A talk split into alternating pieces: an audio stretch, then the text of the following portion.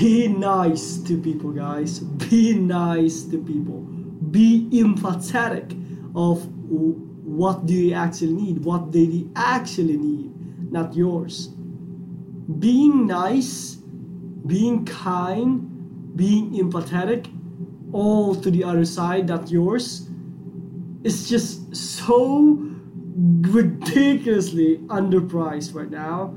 And it's just people are not using empathy as a getaway to actually selling what they want to sell. You know, like people are having, no, let me rephrase that. People are lacking the acknowledgement of how powerful empathy as a weapon is. I just talked with a guy uh, yesterday. I did help him in what created after that